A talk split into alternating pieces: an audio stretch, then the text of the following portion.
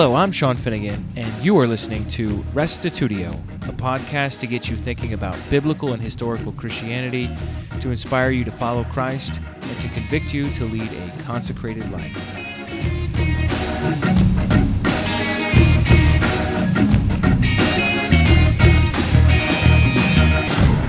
Joe and Rebecca Martin have labored for 20 years in Africa to bring the gospel and humanitarian aid to some of the poorest people in the world.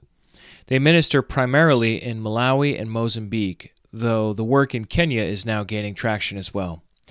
In this interview, you'll hear how a single track led to one believing family, which eventually resulted in more than 450 churches 20 years later. In addition, the Martins share several stories of what they've seen God do in the missionary field. They've run missions trips virtually every summer with other pastors and students. I myself went, along with my wife Ruth, back in 2004, and we had a great time. Now that they've reached the age of retirement, they've purchased a house in Malawi so they can spend even more time there each year. Here now is my interview, number 10 20 Years of Missions in Africa with the Martins. Well, welcome to Restitutio, Dr. Joe and Rebecca Martin. I'm so glad to have you here today and to be talking about the missionary work in Africa. Thank you. It's good to be here.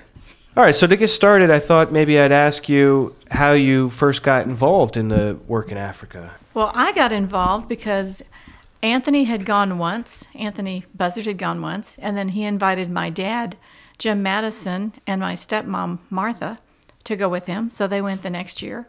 And the next year, they were going back, and my dad said, Why don't you go too? We really think you'd enjoy this, and it's a real blessing. We think you could be a blessing to the people. And so that's how we got started.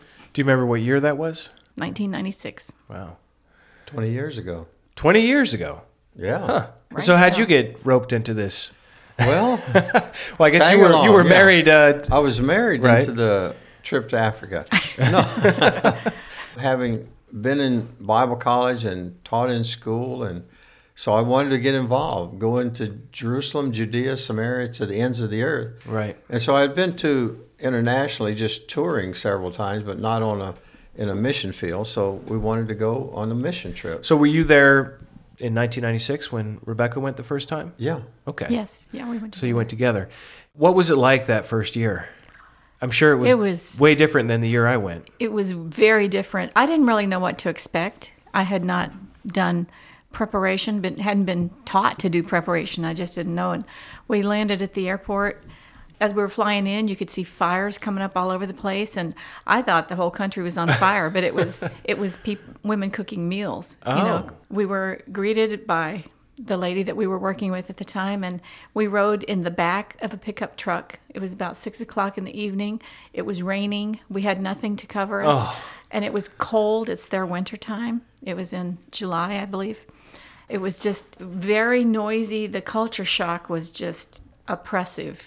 very primitive situation. We were in in the back of an old Nissan pickup truck, and it was probably 10 years old at the time. And so you're going all in the, at the airport. They got our luggage with tractors, farm tractors. They went out to the plane with tractors and brought our luggage on a just about. I mean, a- what was going through your mind when you saw this? I'm like, what am I doing here? and There was and there was no conveyor belt for the luggage. There was just like a platform they threw it on. wow. So it was very different. And what was that trip like? Was it a quick trip or did you stay for quite a while? We were several weeks. I think it was two weeks, but I, ca- I can't remember. It was still now. a long trip. was and very what long. what made it longer was just the primitive conditions. We were literally sleeping in the their houses and washing up on the back of their house. So we would have to go to the hand dug well to pull up buckets of water and bring the buckets of water to take a bath. Wow. And so it's kind of tough. There was not a main road. They were working on the main road that's there now. It was dirt. It was not just bouncy, but we were covered in red red Oh, dirt. wow. Uh, Everything, because we're in the back of the truck. And after that first year, you said, I got to do this again, or you said never again, or what was it like on the way back? We kind of had to get over culture shock to process through and decide if we were going to do it again. And we felt like it was a good thing to do. We felt like we had helped change some lives and evangelized, talked Right. talked about God. So uh, in 1999 we went back, and we've been back every year since, except 2014 when I was sick. So, how many trips is that? I have gone one year. I went four times. uh, so, so I have been 23 times. Wow. And I've been 18.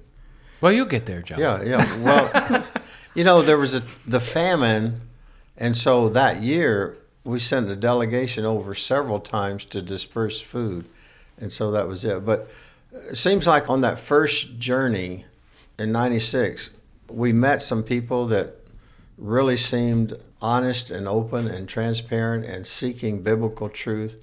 And so we wanted to go back. Some of our translators, Maxwell Shintingo and Dowd Chiwaya, we met them, and we even met the guy from Mozambique, Fabiano Bongo, who is who is quote unquote the head of the Mozambique work.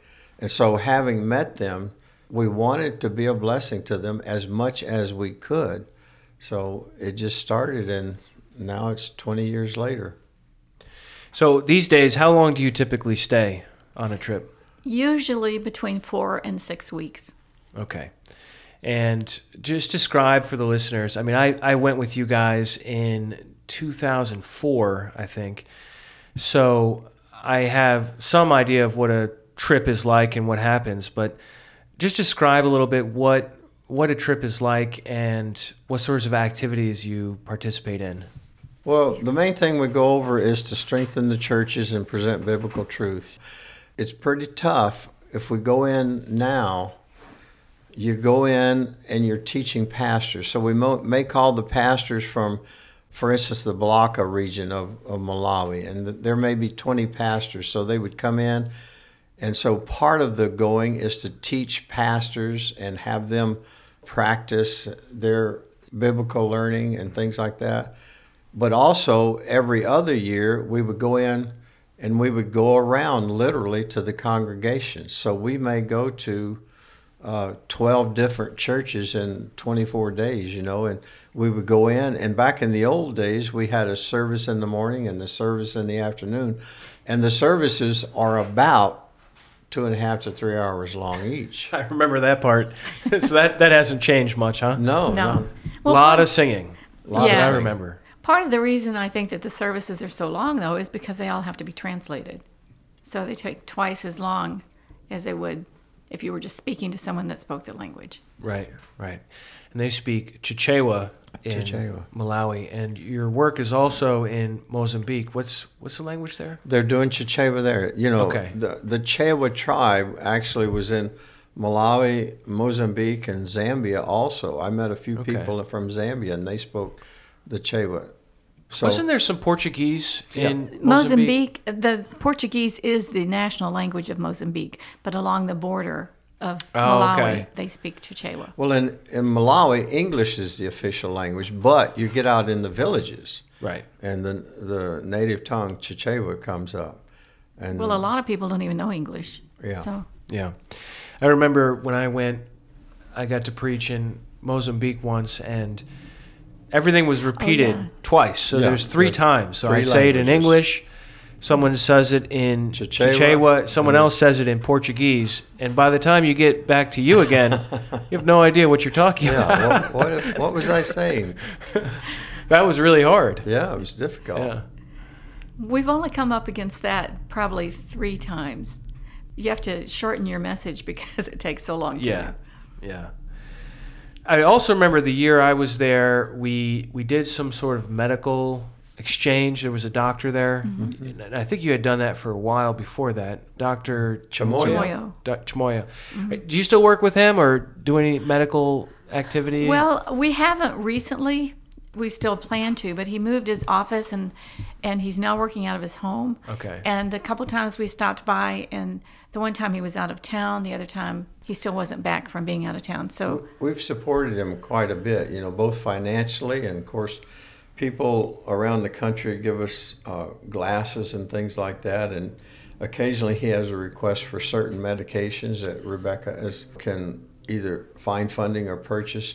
But also, one year he was really wanting to have a microscope. We bought a microscope and took it over, and kind of a, a an exchange.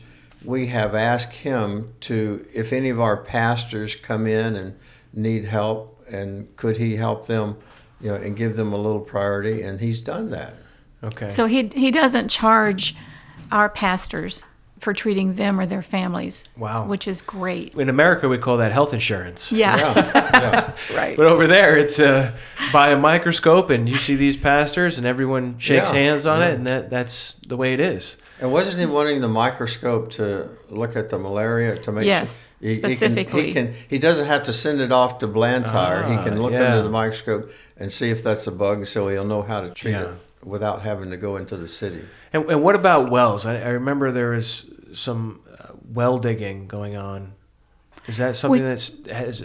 I think that's been a lot of what you've been involved with, right? Well, we, we did some, but the government actually came in and was digging wells that were real, you know, they were, I don't know if they were dug by machines, but I think so. And they had pipes and they have a pump that you can pump the water out. Most of the wells that we were involved with, helping with, were hand dug wells uh-huh. where a person would actually get down there and, and dig it until they hit water. It was more yeah, dis- in the early churches, you know, before they really got into the government, they call it boring. Before we got into that, you know, villages didn't. They would have to go down to the river Right. and get the water, and so we started digging wells of about forty feet deep. Then you would hit water, and you have a rope and a bucket, and so then you would have water for the church and water for the little community surrounding the church. And really, that water is much better than getting water out of the river that could have been polluted by animals or something like that. We were doing a service, and occasionally we still do that, but the government has really tried to go in and dig wells in the major communities, villages. I want to say about at least every three or two or three miles. Well, that's good news. Yeah. It is because when they got water out of the river, people use the river for bathing. They wash their clothes. They, you know, all kinds of stuff's in the river. It is polluted, Yeah. so it's nice to have water from a well. Much nicer. I, I remember when I was there, I was there with Ruth, and we looked out the window in our van, and uh, we were passing over a bridge, and we saw people down by the riverside with all their clothes out on the rocks. That's the laundromat. And, uh, and I, I, I guess it makes perfect sense. Like, where else are you going to do your laundry other than at the river? But yeah. I had never seen or even thought of that before. And that's their reality. I mean, that's what they're doing. There's there's not electricity or, or running water, so you just got to do do what you got to do, right? and a lot of nice flat rocks, if you remember, on the river, and just wash the clothes and lay them out to dry on the on the grass on the bank. And I was just reading in the, in the book of Acts talking about they went into Europe. Where did Paul and Silas go? They went to the laundromat, which is down by the river, and Lydia. First European convert was there, so still very primitive, just like the Book of Acts. Maybe go down to the river to wash your clothes. Hmm. Little danger in that too. We heard one story. You want to tell that one about the lady well, who? yeah, the lady by- that we were working with mainly was at the Shire River, and she was going down to the south to Bangula, and she got a little rowboat that she borrowed, and she rowed across, left it there, went and did her business with the church and then came back and as she was there's a hill and then the, the river is down lower than the hill and as she came to the hill she heard a lot of women wailing and just carrying on and she went down there and asked what was wrong. And as they were washing their clothes there a crocodile came and got a young mother. Oh wow, and um, Yeah. and so she was afraid and but she went down because she had to get back across the river. The crocodile came up then and the lady was still in his mouth. And so she said it took a lot of faith to get in that little rowboat and go back across the river I didn't even realize. Yeah, I guess I did know they had crocodiles. Oh, crocodiles. Oh, yeah, there. yeah. Oh, yeah, We went on they're- that- they're all we over went on that boat trip that the year I mm-hmm. was there. Yeah, remember the crocs? I just And there, you're right. There were crocodiles there and hippos. yeah, Right, lots of hippos. Right. Yeah. Well, a hippo is no joke either. If it if Well, it's they're- if it's not in a good mood, right? They're That's the, true. one of the most deadly animals in Africa. Huh. So Wow. one it's not all business, and I'll just talk about the game preserve. Yeah. There is a, a game preserve, Liwonde Game Preserve there, about the lower end of the of Lake Malawi, and so for a fee, and they they do charge Americans kind of high price. I think it was twenty five dollars each at least back even back in the day. But then you can hire a boat to take you up and down the river, and you see lots and lots of hippos. The Shire River is one of the dominant places where hippos grow, but also crocodiles and eagles and and the, the novelty thing, if an elephant comes down out of the woods to water and graze, we got to see them many times. That's We've a seen lot of fun. big herds of elephants many times. Wow. So, share some stories about some of the things you've seen God do over the years hmm. as far as getting this work going, ex- seeing it expand. I know you're in Kenya now, too. Yeah. And just kind of let people in on what you've seen, I mean, over 20 years now. I think for the two of us, you know, when we went, you know, Jim and Anthony had worked on that and had made the communication and things like that. But in, one of the first meetings, either in 96 or 99, uh, one of the guys from Mozambique, and you've met him before, Fabiano Bongo and Taliana Chaco were over in our meetings. They just says, why don't you come over to Mozambique? And no one had ever done from our group. No one had ever done that. It's they had had some uh, political turmoil. The communists had a little revolution in there, and so for a long time it was not a place to go. But it, it had calmed down, and and I told uh, Pastor Bango, Lord willing, we'll try to come to Mozambique next year, and so we did, and we've been there almost every time we've gone. We haven't been able to go each time because still there's some turmoil, but as a result of that, there are close to 300 village churches over in Mozambique. So, and it wasn't our doing. We just tried to maintain our relationship with the Mozambique pastor, uh, Fabiano Bongo, Taliana Chaka, Aneva Sande, uh, Lomos, and you you've seen some of those guys, and and they are the true evangelists. They will go you know, days on a bicycle to go to another village and teach about the kingdom of God and Mulungu the one God, and things like that. So it's just been a blessing to see Mozambique grow. And now we're having similar experiences up in Kenya as well. Well, the neat thing is, this started out with one family, a husband and wife, when Anthony and my dad went. Well, Anthony went the first time by himself. And now, 20 years later, there's about 150 churches in Malawi and about 300 churches in Mozambique Wow. From one, from one, yeah, Wow. one family. So I think that speaks volumes. yeah, 450 churches. That's that's definitely volume, no question about it. And, and how did that get started? Somebody came across a, a flyer or a tract or tract. something that Anthony Yeah, produced. Yes. Well, someone at the bus station brought it in from another country Okay. and didn't want it. They handed it to this other guy and said that, you know, I, I don't want this. Do you want to read it? And the guy did and believed it and contacted Anthony and started from there. And he just went right over by himself. Yeah, he did by himself, no preparation. That's so Anthony And the story was, yeah, you know, British uh, stiff upper lip, and you know he had to walk through tea plantations to get to the the, the house where the people lived, and he did, and so it was kind of a an Yeah. amazing story. So one little tract, and then one family, and then 20 years later, 450 churches Yeah. in two countries. Two of the poorest countries, too. Yeah, yeah, they're very poor. Especially Mozambique. I mean, Mm-hmm. just I remember when we went, the exchange rate was just their their local currency was just Oh, ridiculously inflated. It was thou it counted in thousands or ten. They they have now knocked a thousand off of that, so you can back up to I don't know what it is now, but the exchange rate in Malawi when we first went was about seven kwacha to one dollar, and it's now seven hundred and ninety five So kwacha to one dollar. Wow. But Inflation, a hundred. in Mozambique, they already had thousands on their currency, which is meticais, and about I don't know in the last five years, I can't remember exactly when they knocked off the last three zeros to cut just because the it was inflation getting was, so crazy, bad. right? Yeah, Yeah. yeah. Yeah, I want to buy that banana. That'll be fifty thousand meticais. okay, here you go. Let me get my wheelbarrow. Yeah. And you know, you have to use their currency when you're in the country. Ah, And so the money changers is you're going from the Mozambique border up to the to the little uh, hotel where we stayed. They're on the road and they're they're waving sacks full of money, and so you give them a hundred dollars and you get this big four inch stack full of money for a hundred bucks. I don't know if Actually, more remember. than that. It was just ridiculous. And finally, they devalued whatever it is, just took off the zeros and call it a whatever. One of the years we went there, I'll tell you the story later on, but we were not able to get a motel.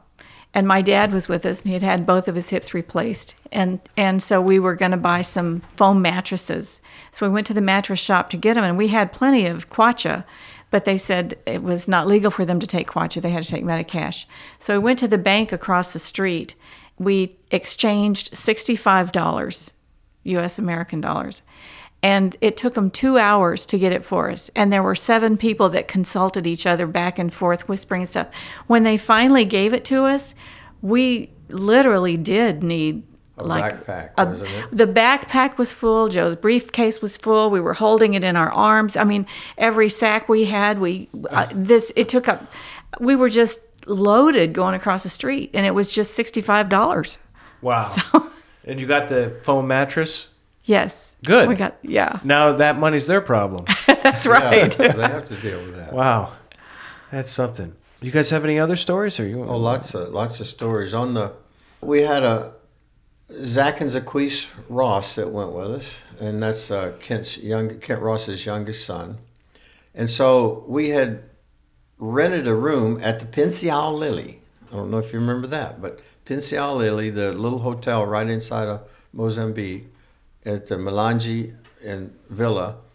And so, but we went to the church and had services, and then we came back to the Pensial Lily about four o'clock, five o'clock, and they said, "We're sorry, we had made a prior reservation, and so we don't have any rooms, and there are no rooms anymore." Well, the thing is, we had already paid for the room. Oh, ah, And what happened is they were afraid since we were white that somebody was going to come attack us and mess up their place.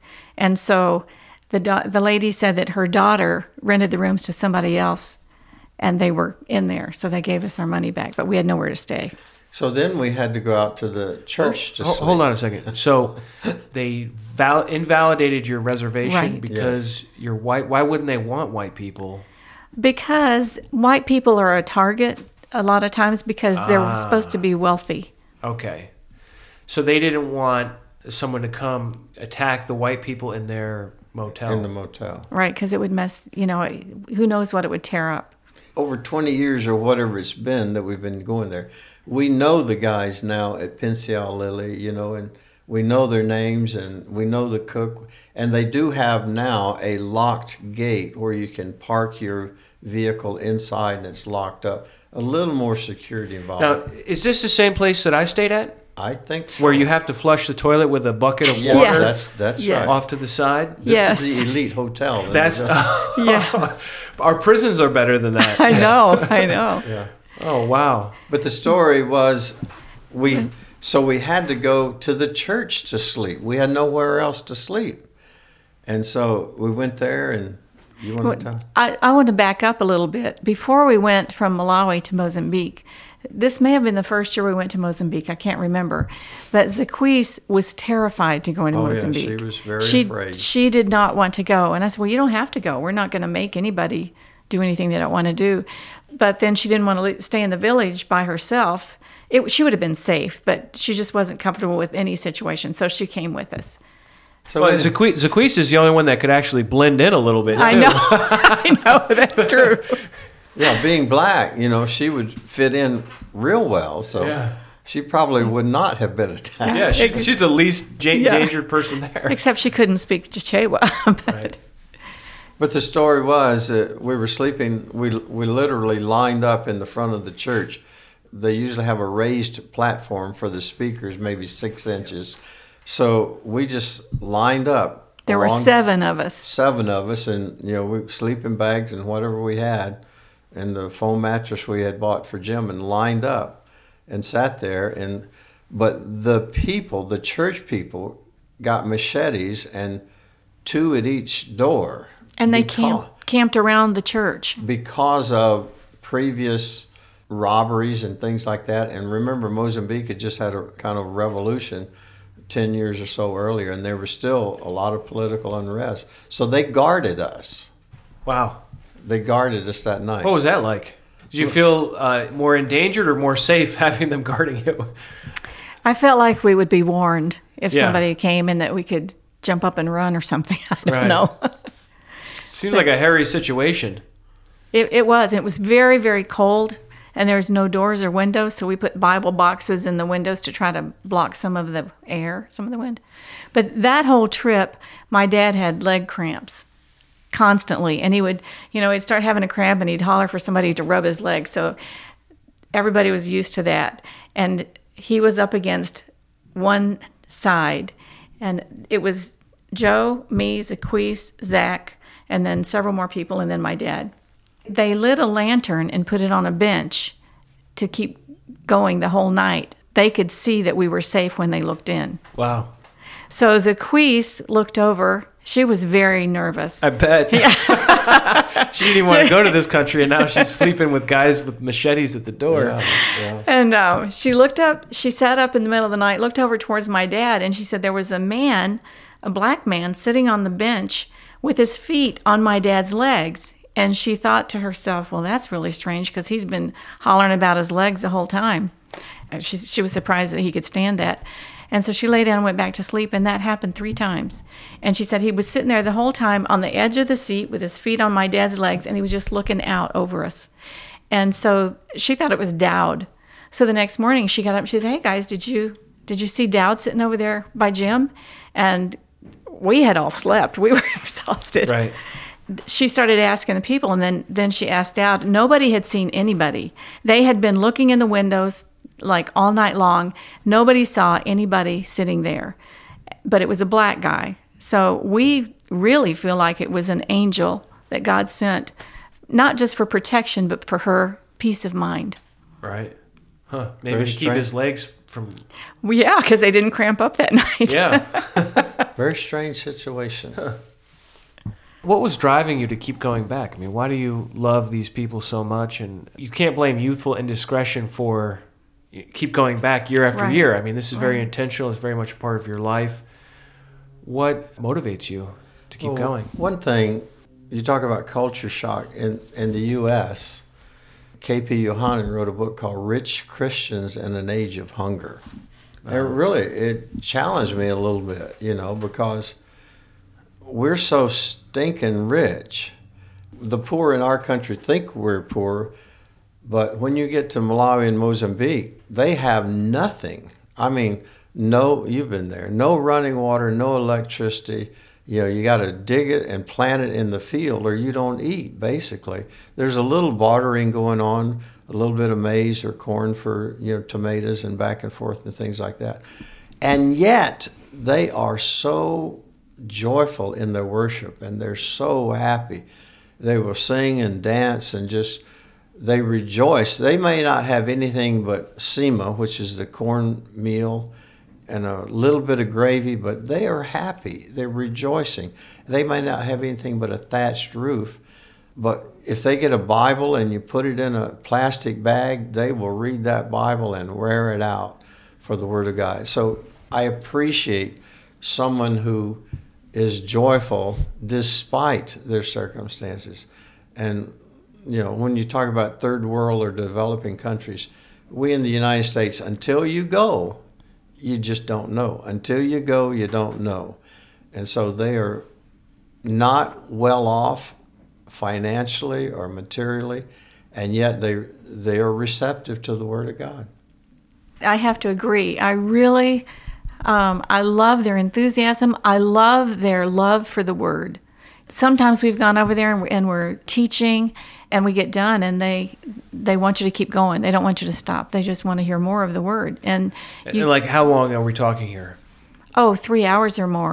So after know? three hours, they're like, keep going. yeah.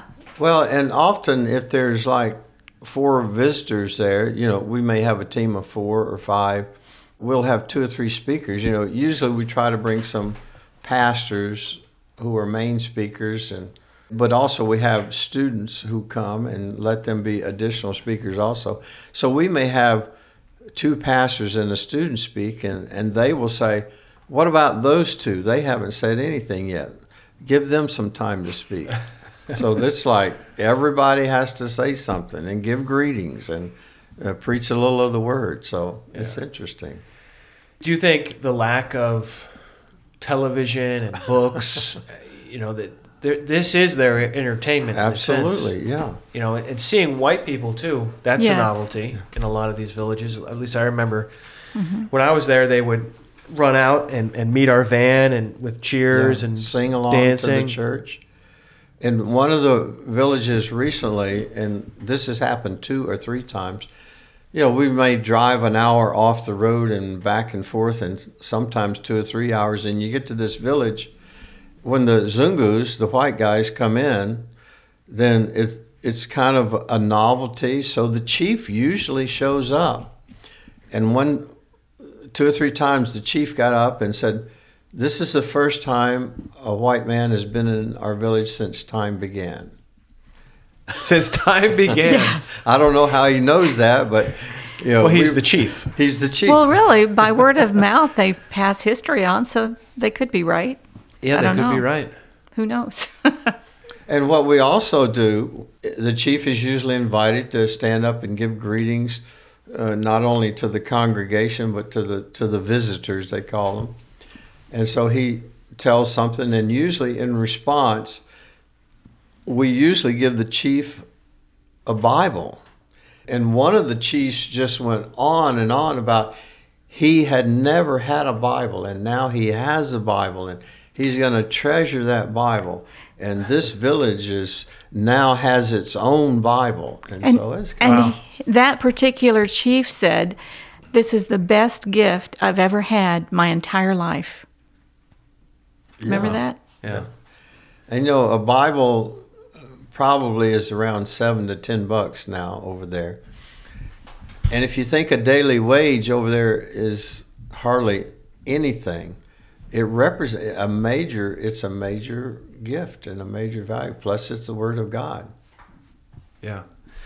As you reflect back on the work you've done in Africa and all the different people that have gone with you over the years, because it's pretty much a different group each year, right? Mm-hmm. How have you seen the work expand, in, in particular in Kenya? And what's what's that looking like these days? Because I know this past year you did spend extra time up there. We started working with with one man named James Nyanguti. He knows the word, he spreads the word, he's very evangelistic minded. And I think through him we met Maurice Chahilu and they're both on the west part of Kenya. One's in the north and one's in the south along uh, Lake Victoria. So Maurice is more educated, he's very outgoing, very charismatic. Both He's a of former banker. yeah, he is a former banker. He stopped banking to pastor a church. Okay. Maurice also, since he was a banker, he had access to internet. He had heard some of your teachings From some- Living Hope? From Living Hope, and some of our teachings from the internet as well. So he knew about our biblical truths that we emphasize. So he had already done Before the we got there. Investigation, Right. come Yeah. to find these truths Yeah. about who God is, about the kingdom. So when when was the first time you went to Kenya? Was that a couple years hmm. ago, or 2007, I think, yeah, was the it's first about year. eight or, nine, eight or nine years ago. Okay, and but so that some- was just a foray. We didn't know Maurice. We just went to James's area and visited him and visited se- several of the house churches. There were no there was no building.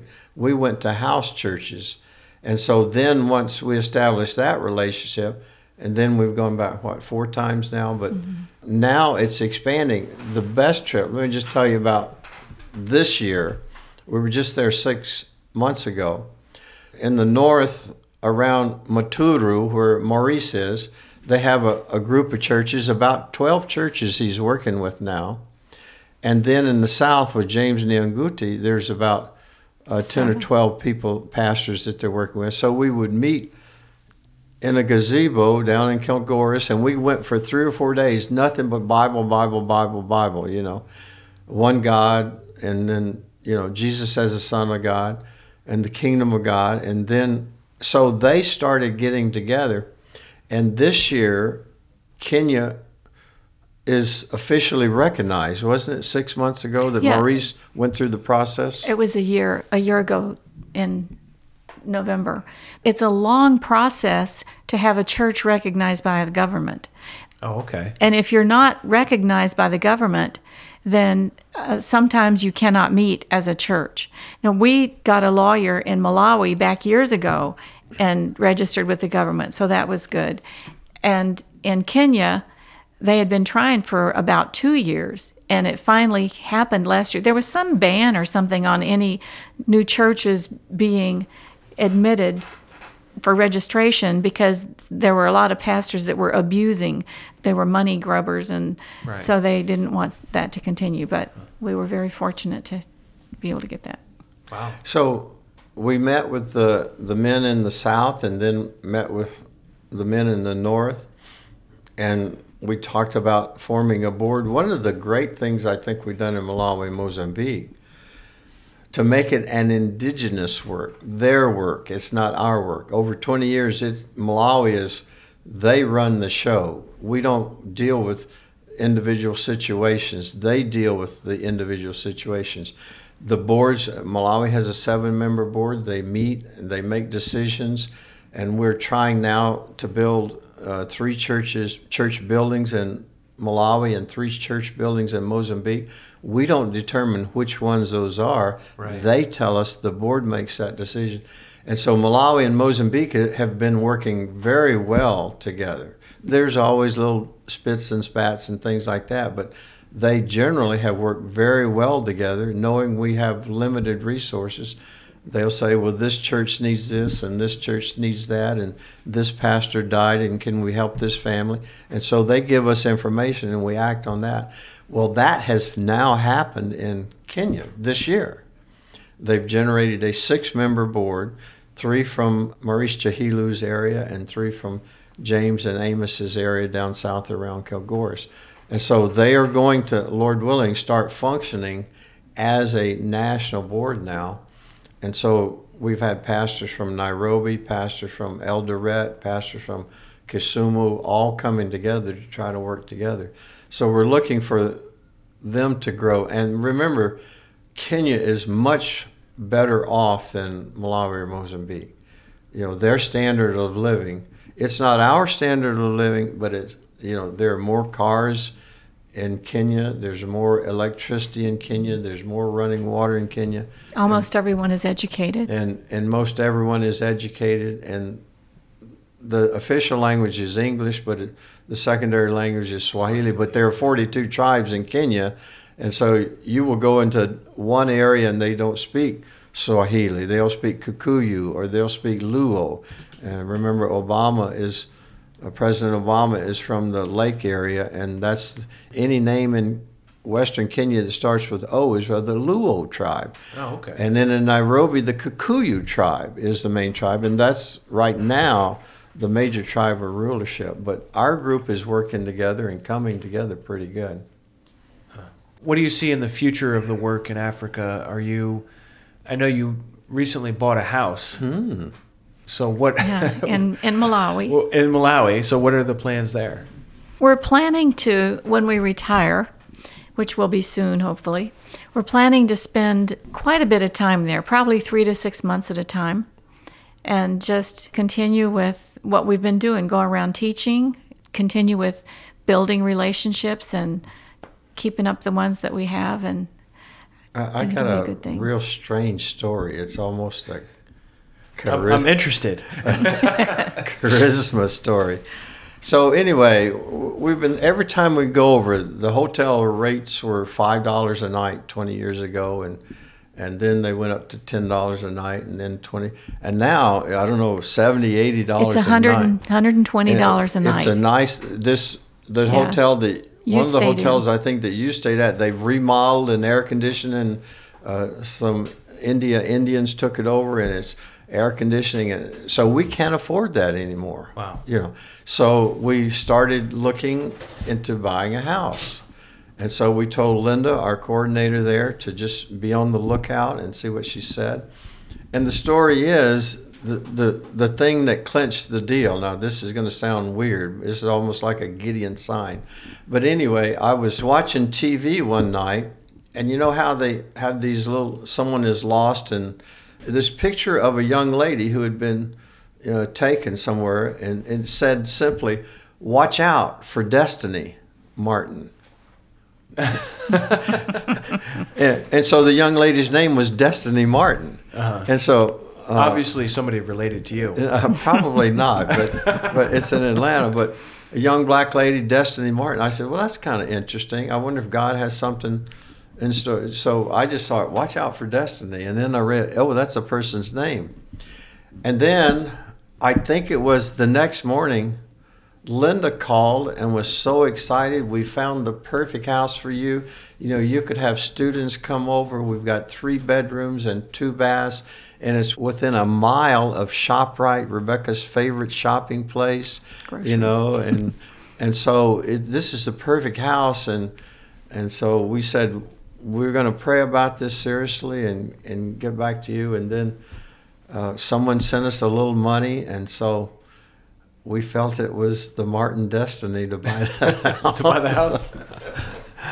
Something like that. I mean, Yeah. you know, you're not we- supposed to let your left hand know what your right hand doing is doing, but we invested in the house because I think it's going to be better for Malawi, and and it, this is only 50 miles from the Mozambique border. So, Okay. so we're within an hour of our a lot of our Mozambique churches. You still may have to go 45 minutes or an hour to those churches after the border, but we are right there, and so we're, we're in very comfortable situations. It's kind of a nice neighborhood, just a three quarters or, or a mile away from a major shopping store, and so we can be in Malawi, in Mozambique in an hour. We can be in Balaka in about an hour. We can go over to Thyolo down south with those guys in in about 45 minutes, and so And you're going to be living there. yeah, Yeah, we Lord really willing. felt like this house was a blessing from God. We had talked about it, we had prayed about it actually for several years.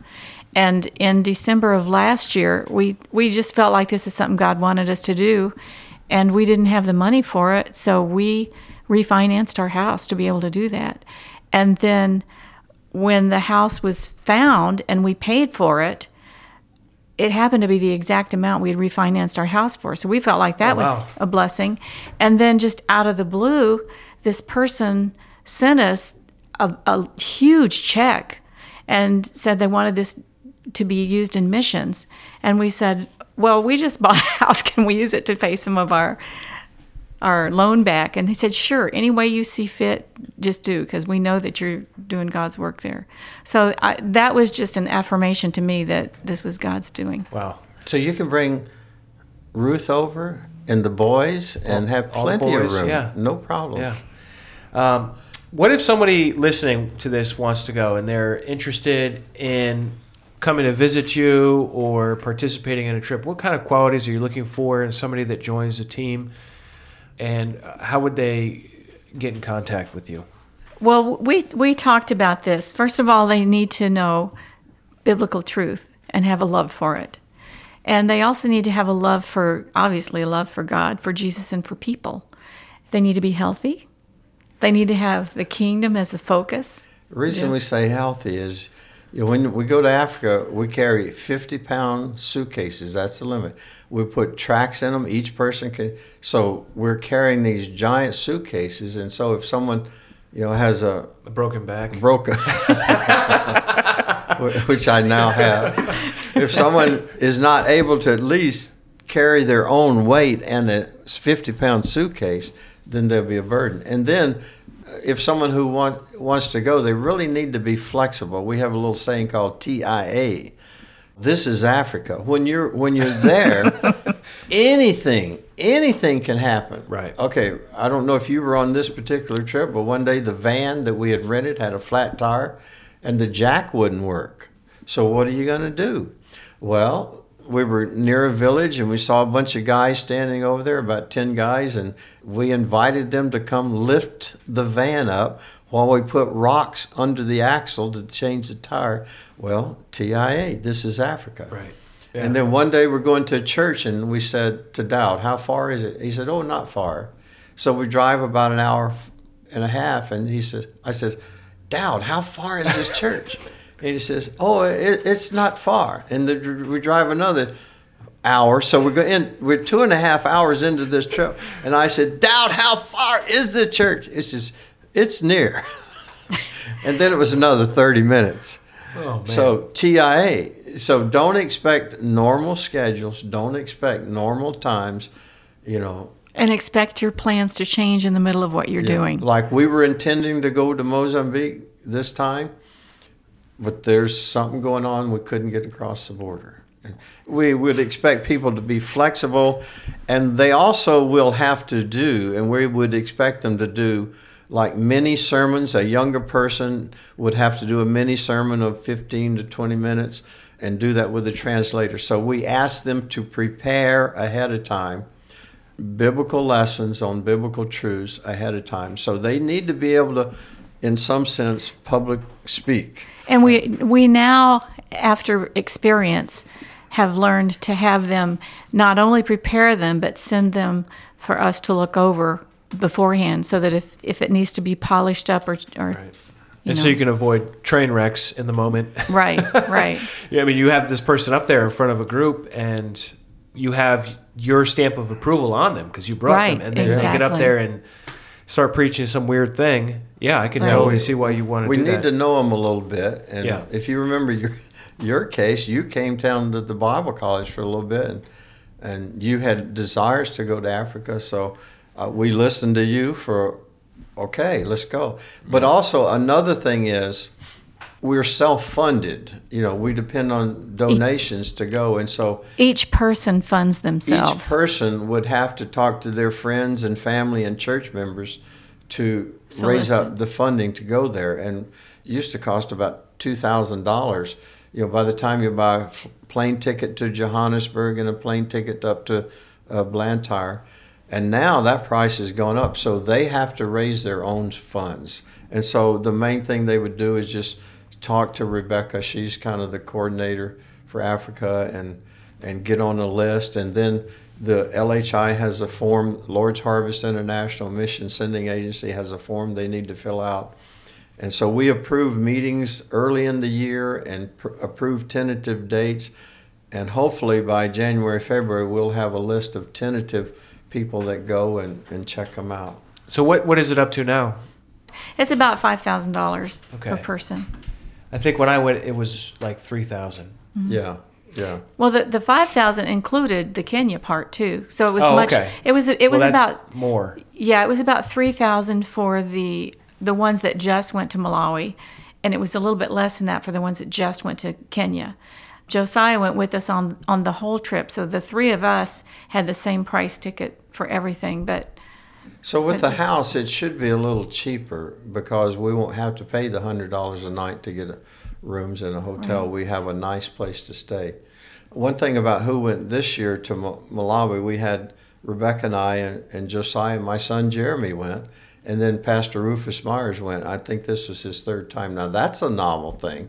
We were stopped with Rufus in the van one day, and the police goes over to him and starts talking, Willy Wanji, Dili Wino Kaino. And so Rufus says, whatever. And so they thought he knew the language because he was black. It was kind of funny interaction. Yeah, yeah.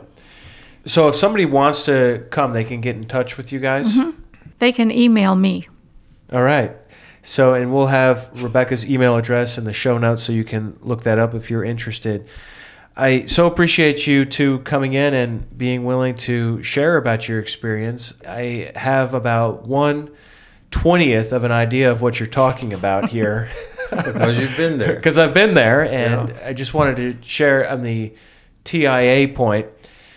that the image that always came to my mind after all these trips each day was of a paint can in the Home Depot getting mixed because that's what I felt like in the back of that van, bouncing up and down and up and down. And yeah, it, it does take some serious resiliency to, To make just the trips. travel. Yeah. It just Yeah. wears on you day in and day out. And then you get there, you sit, and then you get to speak, and then you sit, and And speak it's hard and to relate to people without knowing their language and you learn a few phrases but it's not an easy trip No. it's not uh, uh, it's not a safari it's not a vacation it's it's work work work and it's to the glory of god so i think it's really inspiring what you guys ha- have done and i hope that this work continues many many years from now don't you We do. yeah We do.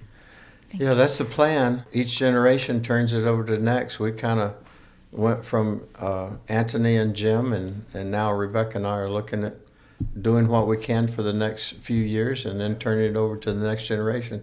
And we're very happy that our son, Jeremy, is really enthused. He's trying to raise funds for educating the young ladies and, and the young ones in Malawi. Schooling is a major issue because after what fourth grade they have to pay and they don't have money to pay. So most are uneducated. And so there's a lot to be done. The elementary school schooling is paid for by the government for boys, but none for girls. oh So that's why Jeremy is sponsoring girls. okay anything else you want to say at all Yeah. It's been a blessing to, to be able to go and at the college I'm going through the book of Acts and so go from Jerusalem to Judea to Samaria to the ends of the earth and looking that at that in a cultural perspective. Jerusalem, where you are, everyone that you're used to, your family and friends and where you grew up. But okay, then go to Judea outside of your normal routine group of friends and in, apologetics, you talk about that in evangelism but then go to Samaria. What does Samaria represent? Oh, those are those quote unquote half breeds that the Jews looked down on, that the Jews would not talk to. They wouldn't even go in their home. And Jesus broke that barrier in what? John 4, he talked to the woman, Yeah, at, the the woman at well, the well, yeah. You know, and broke that barrier. And then the ultimate one was the ends of the earth. Now, so you don't have to go to the ends of the earth to be a missionary. You can start getting to know your next door neighbor invite them in for a meal. So start building relationships right around you. And then in our little town in Morrow, Georgia, we've had Vietnamese move in. And so we have a couple apple trees on front. They come by and they ask, could we pick some apples, please? Sure. so we're trying to get to know them. We're trying Right. to get, and so we do mission work on our own street, but outside of our neighborhood. And then if you have the opportunity, try something for the ends of the world too. Yeah. And we know Matthew 24, 14, the gospel of the kingdom will be preached as a testimony to the ends of earth, and then the end will come. So we feel like this is part of that. Yeah. Correct me if I'm wrong here, but don't they say that indigenous missionaries are always the most effective? Absolutely. Right. So I mean, it's just a matter of changing our our own viewpoint as mm-hmm. Americans to be like, well, who better to reach Americans than Americans, and who better to reach Malawians than Than Malawians? Malawians. Yeah, and that's so you know that that principle I think is very helpful. Well, thanks so much for giving me some time today to Thank you. talk. Thanks, been fun. Sean. It's been a blessing. Thanks for taking the time to listen to this interview. I'll have Dr. Joe Martin back next week to talk about his career teaching at the Atlanta Bible College. But for now, if you want to get in touch with the Martins and you want to contribute either financially or volunteer to go on a trip, you can connect with Rebecca by email at rrebrn at yahoo.com. That's also in the show notes for today. Also, in the show notes, I have links to the Lord's Harvest International, which is the missionary wing of the Church of God General Conference that sponsors this trip each year. And also, you can keep up to date with what LHI is doing, especially in Africa, but also in other countries, on their Facebook page. If you just search for Lord's Harvest International. For more information about the Atlanta Bible College, where Joe Martin teaches, go to atlantabiblecollege.com. And if it's not too much trouble, please share this episode with your friends. Take a moment and visit iTunes to review this podcast and let others know what you think. And if you'd like to make a comment or engage with this episode, please visit restitutio.org. That's like restitution with no N, dot O-R-G. And remember, the truth has nothing to fear.